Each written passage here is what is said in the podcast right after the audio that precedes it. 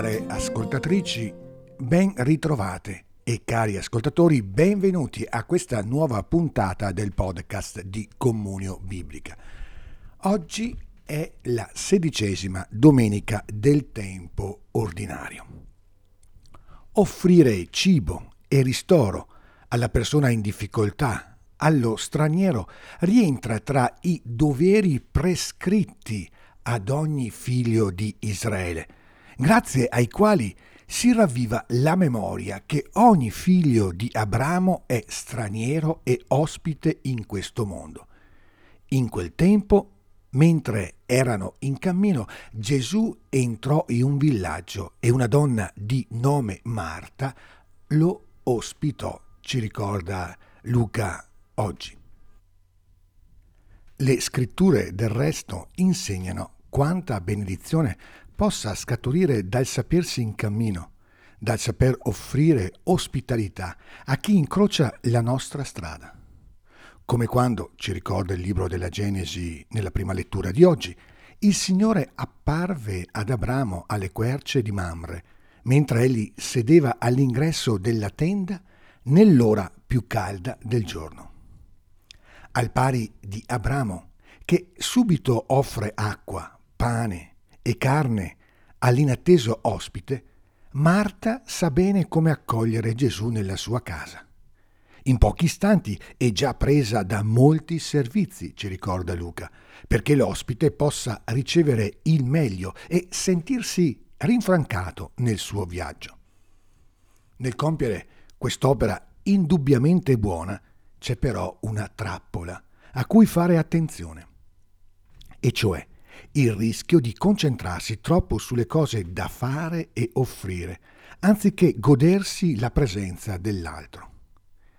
È la tentazione costante e universale, cercare di esibire il proprio profilo migliore, mostrare le nostre capacità per indurre l'altro ad avere la migliore opinione di noi senza accorgercene, l'ospite diventa allora un pretesto per metterci in mostra, per superare quel faticoso esame a cui la realtà sempre ci sottopone. Da quest'ansia sembra libera invece Maria, che si prende la libertà di ascoltare il maestro, quasi incurante di dover attivare un cerimoniale di accoglienza. Ci ricorda Luca l'atteggiamento di Maria così, seduta ai piedi del Signore, ascoltava la sua parola.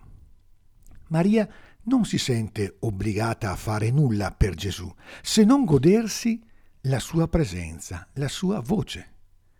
Innervosita da questa situazione, Marta curiosamente non se la prende con la sorella, ma con Gesù stesso. Signore, non ti importa nulla che mia sorella mi abbia lasciata sola a servire? Dille dunque che mi aiuti. In questo sottile rimprovero che arriva persino all'audacia di comandare a Gesù, possiamo scorgere ciò che si cela nel cuore di Marta. Dietro al suo attivismo c'è in fondo l'attesa di una ricompensa, la pretesa di essere riconosciuta e quindi apprezzata per il servizio svolto. Eppure, quando il peggio di noi viene finalmente alla luce, non è necessariamente la fine, ma può essere l'inizio di una nuova esperienza di salvezza. E sta qui la ragione della risposta di Gesù perché è una vera e propria chiamata per Marta ad accorgersi che esiste una vita migliore. Marta, Marta, tu ti affanni e ti agiti per molte cose, ma di una cosa sola c'è bisogno. Maria ha scelto la parte migliore che non le sarà tolta. Il rapporto con Dio può insegnarci a scegliere il meglio della vita, perché attraverso di esso sperimentiamo che il necessario della vita non è quello che siamo tenuti a dare, ma quello che possiamo restituire.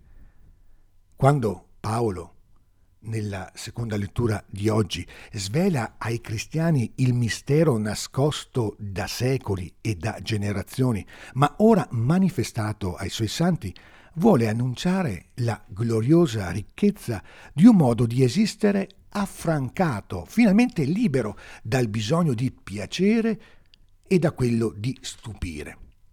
Cristo in voi, speranza della gloria. Non si tratta di assumere strane posture o compiere particolari gesti religiosi, ma di iniziare a usare realmente la libertà dei figli, delle figlie di Dio.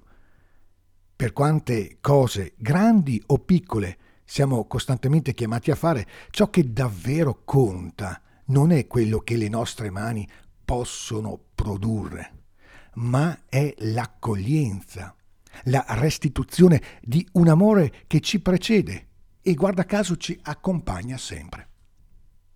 Questo amore infinito di Dio, che risplende nel volto e nella parola di Gesù, è realmente e totalmente la parte migliore che dà pienezza e pace al cuore. L'unica cosa necessaria, l'unica cosa per cui vale la pena vivere e morire. Buona domenica e ogni bene nel Signore.